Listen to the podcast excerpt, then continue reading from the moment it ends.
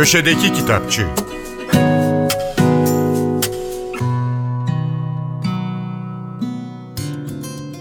Merhaba, ben Adnan Bostancıoğlu. Modern Rus edebiyatının en çok okunan ödüllü yazarlarından Ludmila Ulitskaya'nın Yeşil Otağı isimli romanı İtaki'den çıktı. Kitabı Türkçe'ye Hazal Yalın çevirmiş. Ludmila Ulitskaya 1943 Ural doğumlu. Moskova Üniversitesi'nde biyoloji okudu. Genetik Enstitüsü'nde araştırmacı olarak çalıştı. Yabancı dillere en çok çevrilen çağdaş Rus yazarlar arasında yer alan Ulitskaya'nın Türkçedeki tek kitabı bugün sözünü ettiğimiz Yeşil Otağı.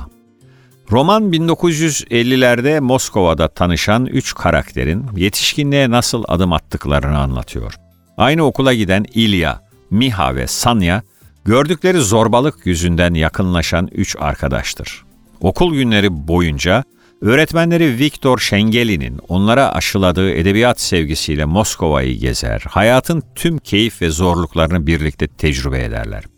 Fakat mezuniyet sonrasında herkes kendi yolunda ilerler.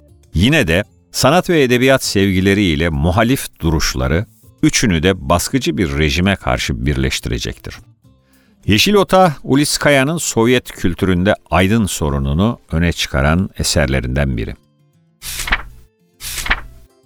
Gazeteci yazar Zeynep Oral'ın Anı Biyografi türü kitabı O Güzel İnsanlar, İnkılap'tan yeni bir baskı yaptı. İstanbul doğumlu Zeynep Oral, İzmir Amerikan Kız Koleji ve Paris Yüksek Gazetecilik Okulu'nu bitirdi. Sorbon'da tiyatro araştırmaları bölümünde okudu. Oral 1968'den 2001 yılına kadar Milliyet Gazetesi'nde tiyatro eleştirmeni, muhabir, köşe yazarı, yazı işleri müdürü, sanat kültür editörü olarak çalıştı. 1972'de kurucular arasında bulunduğu Milliyet Sanat Dergisi'ni 30 yıl yönetti. Gazeteci olarak insan hakları, kadın sorunları, kültür sanat ve gezi yazılarıyla araştırma, dizi yazı ve seri röportaj dallarında sayısız ödül kazanan Zeynep Oral'ın kitaplarından bazılarını hatırlayalım. Leyla Gencer, Tutkunun romanı, Kadın Olmak, Bir Ses, Bu Cennet Bu Cehennem, Uzak Doğum. Geçtiğimiz günlerde yeni baskısı yapılan O Güzel insanlarda Zeynep Oral, Türkiye'nin aydınlık yüzünü yansıtan, Türkiye ve dünya sanat tarihine adını yazdırmış sanat insanlarımızın çok fazla bilinmeyen yönlerini paylaşıyor okurla. Şimdi tek tek sayamayacağım 30 isim.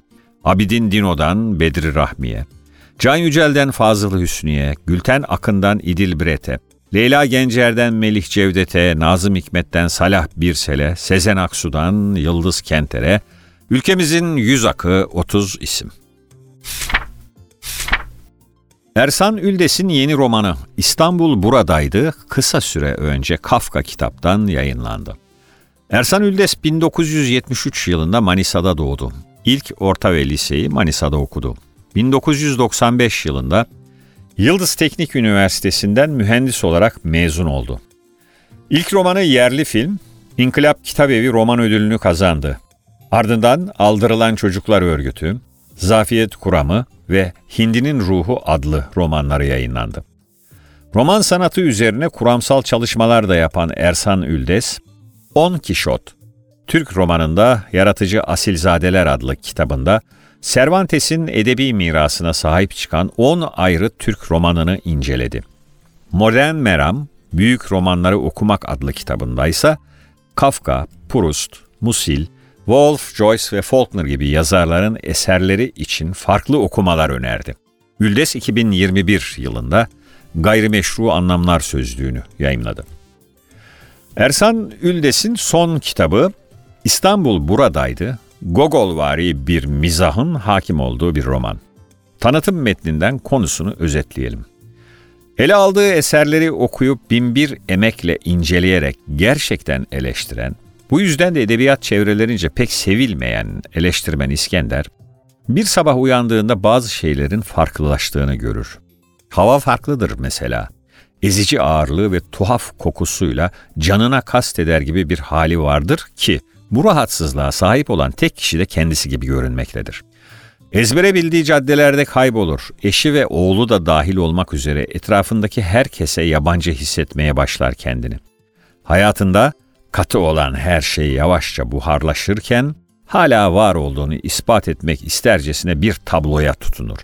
Sicilya'da bir enginar tezgahından aldığı bu resim hayatının en önemli meselesi haline gelir. Herkese iyi okumalar, hoşçakalın.